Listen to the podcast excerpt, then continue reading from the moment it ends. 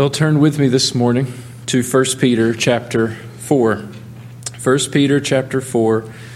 And um, I'm messing up my sermon plan today. Uh, we were going to look at verse 7 through verse 11, but in the study and thinking about these things, we're not going to go beyond verse 7. So would you read with me 1 Peter chapter 4 verse 7 but the end of all things is at hand. Therefore, be serious and watchful in your prayers. Let me read that again. But the end of all things is at hand. Therefore, be serious and watchful in your prayers. This is the Word of God. And at the end of the, the last paragraph that Peter wrote, he concluded that thought that people would speak evil of Christians in this world. If you decide that you're going to live a life that's faithful and true to the Word of God and in obedience to what He's commanded, if you refuse to indulge in sinful pleasures, not everyone's going to be happy about that. Not everyone will see the value in following Christ, and you will be persecuted. You will be spoken against people will come against you, but you can rest assured that Jesus will have the last word. If you go back to verse 4, Peter says, in regard to these, they think it strange that you do not run with them in the same flood of dissipation, speaking evil of you. But verse 6 or verse 5 he says they will give an account to him who is ready to judge the living and the dead. We discussed this last week that even though we may be judged according to men in the flesh, and even if it were to go to the point that we are put to death for what we believe, we can be assured of this that Peter says, we, though judged according to men in the flesh, live according to God in the Spirit. We have a hope that's beyond this life, and though we're persecuted, though we're spoken against, Jesus will have the last word, and they will stand at the judgment. Now, when we think about that and we think about that last day, that last judgment, when Jesus comes and he makes all things right, he satisfies justice in all the earth, vindicates his people and his own name, that seems like something that's so far out in the distance. Something that we've heard about our whole lives, yet we really aren't sure if it'll ever come. We would affirm that we believe it, that Jesus is coming, that he will judge, that he will make things right, but it just seems so far away. To some, it may seem more like an emotional crutch than any real consolation for what the Christians experience in this life. But Peter begins this next paragraph, as we've just read this morning, with a very critical truth, and one that we have to remind ourselves, and that is this that the end of all things is at hand. It is at hand. And what does he mean by the end of all things? Of course, you can't have a, a, verse like this and people not debate it over the years. I've come to the conclusion that usually the most clear thing is probably the right thing. Uh, some say that the end of all things uh, refers to the destruction of Jerusalem. At the time that Peter was writing this, he's writing to a mostly Jewish audience, and it wouldn't be much time at all before Jerusalem would be invaded and destroyed, the temple would be destroyed, and the end of the Jewish system as they knew it, the religious system and the sacrificial system, would come to an end. And that did happen. But is that what Peter's talking about? Yeah, maybe. I don't think so. Uh, some say that the end of all things, he's referring to the death of believers. That though you are persecuted in this life and you're spoken against and things don't always go well for you here, you can rest assured in this that the end of all things is at hand. So be encouraged. You're going to die. Everything's going to be okay. I, I don't think so. Maybe. It's true that you will die and you don't know when, but I don't think that's what Peter's talking about. And the third view, and my view, is that this is a reference to none other than the return of Christ. that day that Jesus will come again. I believe it is an eschatological end, the end of the age and the coming of Christ. Now, the word end there is the Greek word telos, and it's not an end as in the cessation of something, that you come to a stop and it is no more. It's not an end as in there will be no more of anything, but an end in this sense that it is the result or the culmination or the fulfillment of something. This is the end that Peter's referring to. The end that he speaks of is that end when God's purposes on earth are accomplished and he returns to gather his people, execute justice, and reign in his kingdom. That's the end that Peter is pointing us to. And what does he say about this end? It's very clear. He says, The end of all things is at hand or near. John the Baptist used that same word when he began to preach and, and proclaim the coming of the Messiah when Jesus came the first time. Matthew chapter 3, verse 1 and 2, in those days, John the Baptist came preaching in the wilderness of Judea and saying, Repent, for the kingdom of heaven is at hand. It's near. James used the same word when he spoke of Jesus' second coming. James 5 8. He says, You also be patient, establish your hearts, for the coming of the Lord is at hand. It's near. And so there's this expectation that's set throughout the entire New Testament that the return of Christ is never far away. Christians of all ages have lived in anticipation of his coming because he could very well come in their own lifetimes. Just as even today, we could say truly that Jesus could very well come in your lifetime or in mine. Now, let me just say this to be clear we don't set dates. Jesus said that no one knows the day or the hour. In fact, in Jesus' own self imposed restrictions when he was here in the flesh, he said that he himself did not even know the time of his own coming. He said, Neither do the angels know. Only one knows, and who is that? He said, The Father. Only God the Father knows. So date setting is pointless, and those who do it should be avoided. Jesus said that he would come in a time that you don't expect it. So if you do set a date and you're looking for Jesus to come, you're ruining it for the rest of us because Jesus can't come then because you're looking for him. Some of you caught on to that. So stop setting dates. You're messing it up for the rest of us. What about those who say, We've been hearing about the coming of Jesus for years?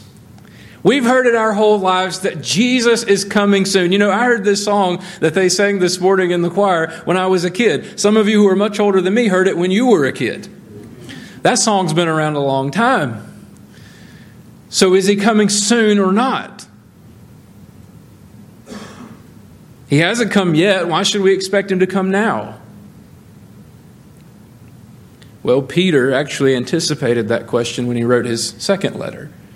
2 Peter 3, verse 3 and 4, he said, Scoffers will come in the last days, walking according to their own lusts, and saying, Where is the promise of his coming? For since the fathers fell asleep, all things continue as they were from the beginning of creation. And you know what? They're not wrong. Things have just gone on, seasons have come and gone.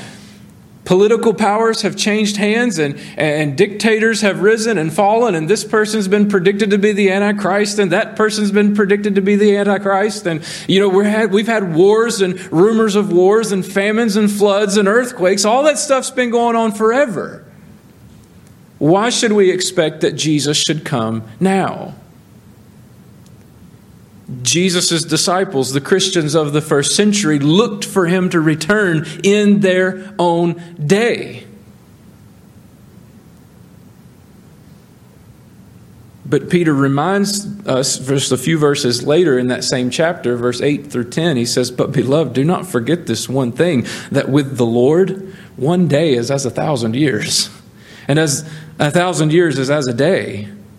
Listen, the Lord is not slack concerning his promise, Peter says, as some count slackness, but is long suffering toward us, not willing that any should perish, but that all should come to repentance. You know why Jesus hasn't come yet? Because he's giving sinners like us time to repent and to believe. He is kind, he is patient. But, Peter says, the day of the Lord will come, and he uses this analogy as a thief in the night. No one expects a thief to come. And Jesus will come in that same way. Now, Peter didn't make that up, he got it from Jesus. Matthew 24, verse 42 to 44, he said, Jesus said, Watch therefore, for you do not know what hour your Lord is coming. But know this that if the master of the house had known what hour the thief would come, he would watch to not allow his house to be broken into. Well, that makes sense, right? If you know a thief is coming, you're going to be sitting at the door with your gun. You're going to have the lights on, you're ready to go.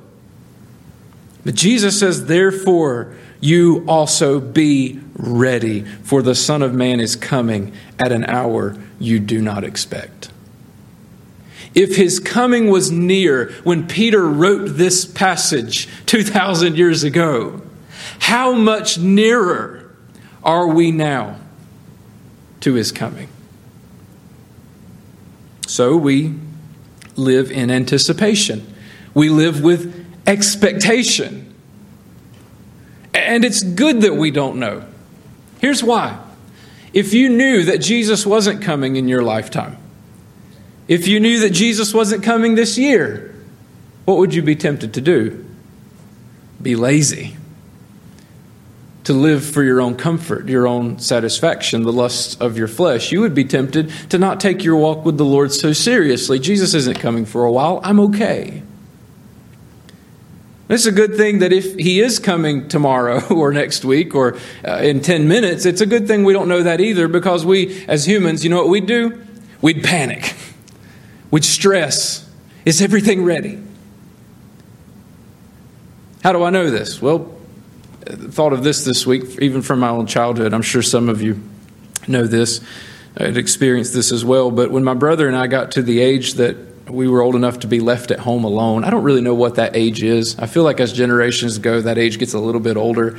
Um, but whatever age it was, we were left at home. My mom would leave in the morning. She'd go to work and she'd say, Now listen, y'all are home by yourself today. Play, have fun, watch TV, whatever. But listen, when I get home this evening, your room better be clean, the furniture better be dusted, and the floor better be vacuumed. If I come home and those things aren't done, you're grounded, you're getting your tail whooped, you know, whatever, whatever the punishment was. So what do what do good, you know, boys at home do? You sit out on the couch, you go outside and you play. They got plenty of time. She's not going to be home till 5:30. Well, there's plenty of time to clean the room, dust the furniture, and vacuum the floor. And you put it off, and you put it off, and you put it off, and you just do what you want to all day long. And then what happens? The time comes, and you look, and it's 5:15, and you panic. Oh no! Or worse, you haven't been looking at the clock, and you see the car coming up the driveway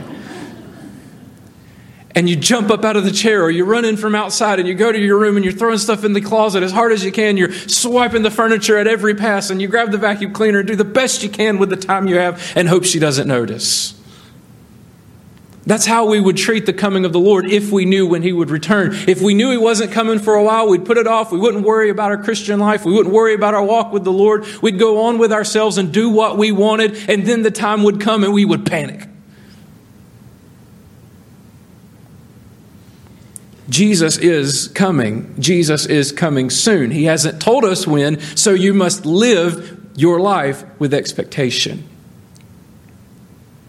So, how do we prepare for the end? Everybody knows a prepper, right? Everybody that was around in 1999 knows a prepper. How do we prepare for the end? When we think about the coming of Christ, what's the very first thing that we should be motivated to do? Peter's clear. The end of all things is at hand. Therefore, be serious and watchful in your what? Your prayers. Be serious and watchful in your prayers. In your prayers. eis proseuchas, into prayer, unto prayer, for the purpose of prayer living with the knowledge of the nearness of Jesus' return should drive us to our knees in prayer. Now, you think about of all the things that we spend our lives doing, if you had a, a chart, a graph, and you categorized everything that you did with your life by percentages, everybody likes a good pie chart.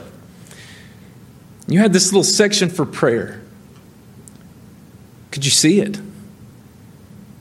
Of all the things that we spend our lives doing, of all the, the spiritual disciplines, even. Serious and watchful prayer is probably the thing that we do the very least. Yet it's the thing we need the most. How should we pray? The way we live our lives affect the way that we pray. And that's why Peter says, to be serious and watchful in your prayers. The word he uses for serious means of sound mind, of sound judgment. You see, if we are of a sound mind, if we're taking life seriously, our Christian life seriously, we will see the things in the world for what they are. Especially when it comes to sin, but even things that aren't inherently sinful, we will really see what value they add to our lives. Romans 13, 12, Paul said, The night is far spent, the day is at hand. Therefore, let us cast off the works of darkness and let us put on the armor of light. He said in 1 Corinthians 4 5 that when the Lord comes, he will both bring to light the hidden things of darkness and reveal the counsels of the heart. Jesus is coming. He is coming soon. So, what is it that has priority in your heart? What are you living for? When he says to be watchful, he means to be sober or self controlled. You see, if you really know that Jesus is coming very soon, it will put a very effective filter on what you do, where you go, and what you decide. If you really believe that at a time that you don't expect it, whatever you're doing will be interrupted by the return of Jesus, that really should affect what you find yourself doing. You'll have a shift in the priorities in your life. Yesterday, we went to Monster Jam. It was fun. I'm okay if we don't do it again. Monster Jam's great. I don't think there's anything inherently sinful in going to Monster Jam. But I don't want to make that such a priority or such a focus or even doing things like that with my kids in my life to the extent that that's where I'm found when Jesus comes. I'd have been okay if he'd come when we were at Monster Jam yesterday. But I don't want to live for things like that. 1 John chapter 3 verse 2 and 3 and this is a very important passage. 1 John 2 or 3 2 and 3 he says beloved we are we now we are children of God and it has not yet been revealed what we shall be but we know that when he is revealed that is when he comes we shall be like him for we shall see him as he is now that's exciting. We love that verse. But here's what he says next. He says, And everyone who has this hope in him purifies himself, even as he is pure. Everyone who has this hope in him, that is, everyone who is looking for the return of Christ, looking forward to that day with expectation that Jesus is coming again, we're going to be like him when we see him. Everyone who has that hope purifies himself now, just as he is pure. And I just want to hone in on that word, everyone. That's an important word. If it's true that everyone who has this hope in him purifies himself, what does that mean if you don't have that hope in him? You're not purifying yourself. You're not overly concerned with the sin in your life. So you think of it this way if you're not purifying yourself, if you're not getting rid of the sin that's in your own life, if you're not being conformed to the image of Christ, if you're not walking with the Lord, you have to ask yourself do you really have that hope in Him? Are you looking for His coming? Are you a Christian at all? Because this is what Peter's been saying this whole time. If you have hope in Christ, there's going to be a trend towards holiness in your life. You're going to sin, you're going to mess up, you're not going to be perfect, but there ought to be a progression in your life of being conformed to the image of Jesus. And if you're not purifying yourself, do you have that hope?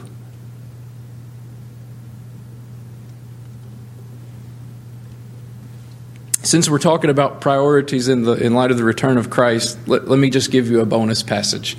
A bonus passage from the pastor here this morning. Hebrews 10 23 to 25. Let us hold fast the confession of our hope without wavering. For he who promised is faithful. Let us consider one another in order to stir up love and good works, not forsaking the assembling of ourselves together, as is the manner of some but exhorting one another, and so much the more as you see the day approaching. You think about the gathering of the church. We meet here every Sunday. If we really are expecting Jesus to come, if we're really looking for the return of Christ, our response will not to be gather with the church less, it will be gather with the church more. I don't care if the polls classify regular church attendance as once a month. That is not regular church attendance. I'll just be honest, if it's consistently only two or three times a month, that's pushing it. Because Christians have a desire to gather with the people of God. And if you really expect that Jesus could come any moment, wouldn't you much rather be found here when he comes than anywhere out there? What if he comes this morning? What if he comes next Sunday morning? Where will you be? That one was free. Knowing that the end of all things is at hand, knowing that the return of Christ is near, we should be motivated to purity, to holiness, to fellowship with God, and to closeness with the people of God in the church. Why? Why? What's the point Peter's getting to here? Why should we do this? For the purpose of prayer. For the purpose of prayer. We need God. We are dependent on Him. I need God. And I don't want any sin in my life, any distraction in, in, in, the world, any misplaced priority to hinder my fellowship, my relationship, my prayers to Him. Jesus is coming. And if we want ourselves to be ready, if we want to do anything worthwhile for Him in this world before He comes, we must be a people who pray. We must be a people who pray. We need prayer corporately as a church. Some of you may know the name Francis Schaeffer. He died in 1984, but listen to what he wrote even in his own lifetime in one of his sermons. He said this The central problem of our age is not liberalism or modernism, nor the old Roman Catholicism, nor the new Roman Catholicism, nor the threat of communism, nor even the threat of rationalism and the monolithic consensus that surrounds us. And we can add any other list of things that we see as threats to the church to that, whatever it may be.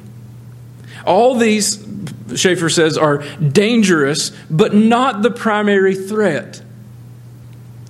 The real problem is this the church of the Lord Jesus Christ, individually and corporately, tending to do the Lord's work in the power of the flesh rather than of the Spirit. The greatest threat to our church is not whoever's sitting in the White House. The greatest threat to our church isn't even some organization out there who hates churches. The greatest threat to our church is that we might do some really good things in our own strength and without the Spirit of God. We do a lot of really good things. We have some good ministries here. I'm thankful for the, the Brotherhood ministry, for the Baptist Women's Group, and for what the Sunday school classes do, and the discipleship groups do, and what the deacons do. I'm so thankful for all of the good things that we do here because we do a lot of good things. But what value is it if we do it in the strength of our flesh and not with the help of the Spirit of God?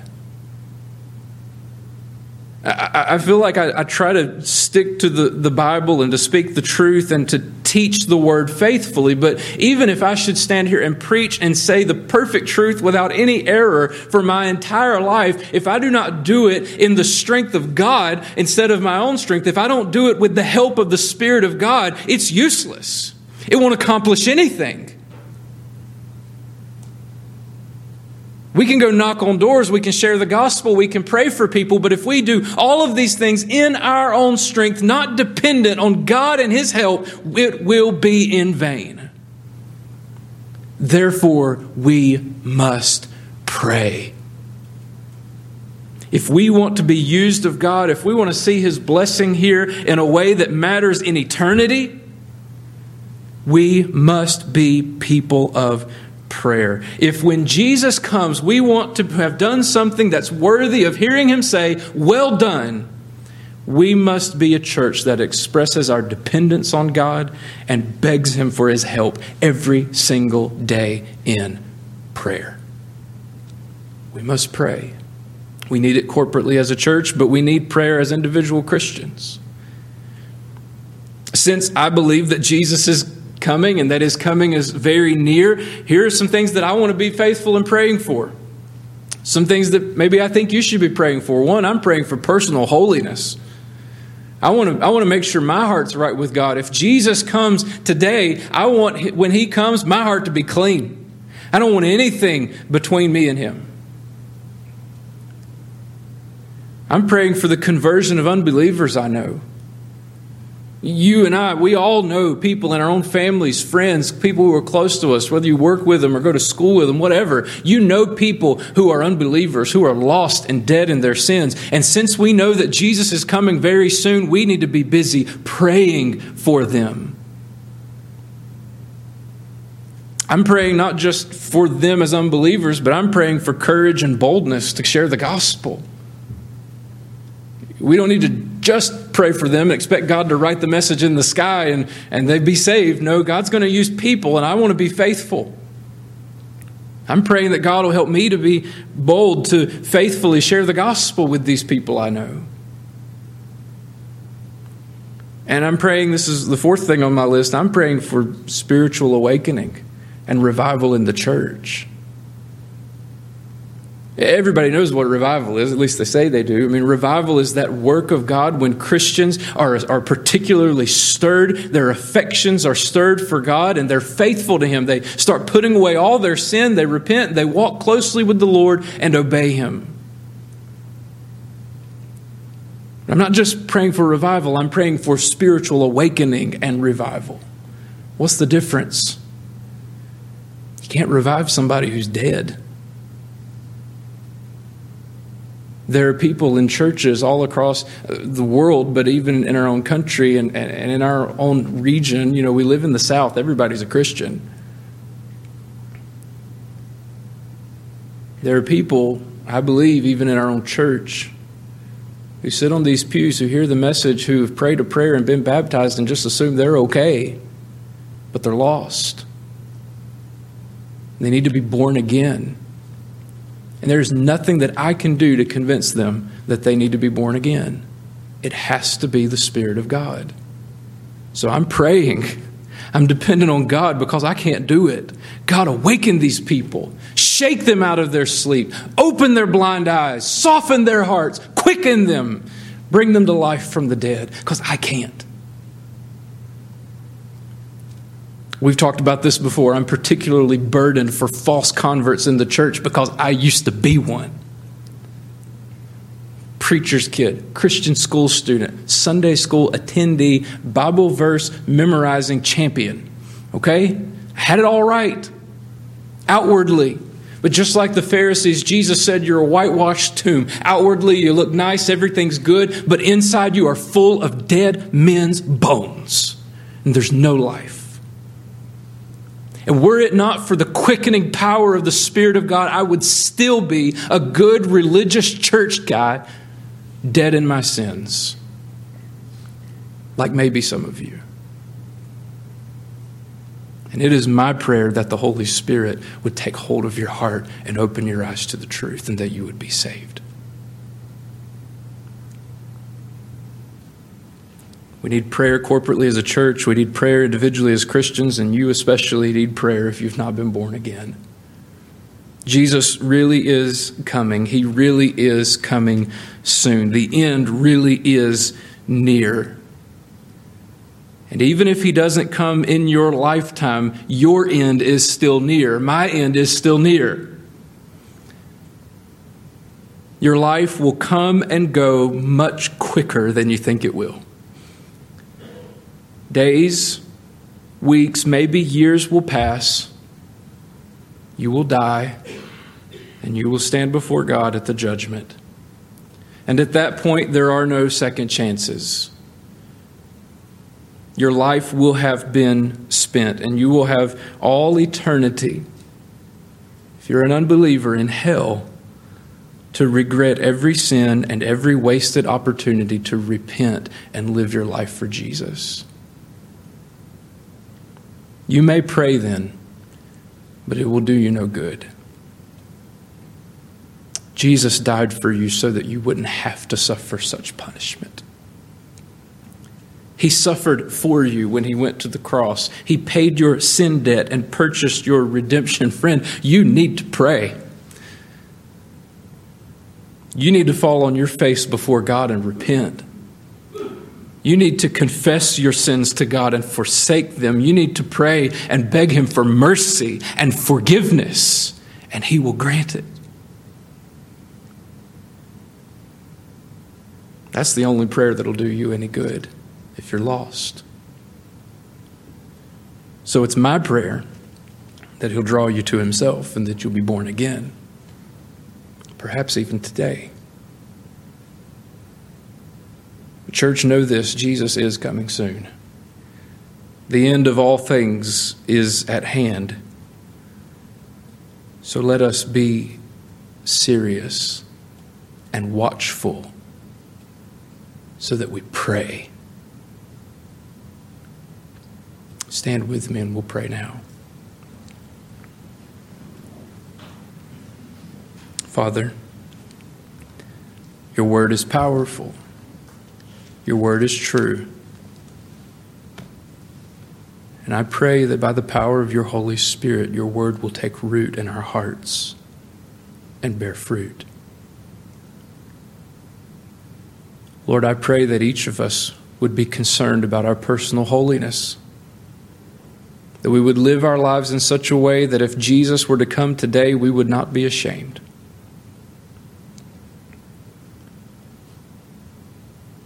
God, I pray for the lost that we know, our friends, our relatives,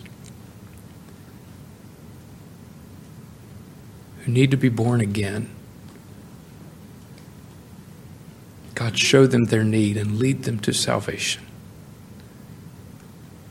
I pray that you would give us boldness and courage to open our mouths and speak to these people. Lord, we don't know when you're coming.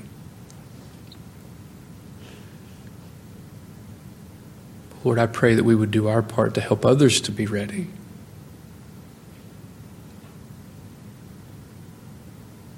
God, I pray for your church. I pray for spiritual awakening and revival.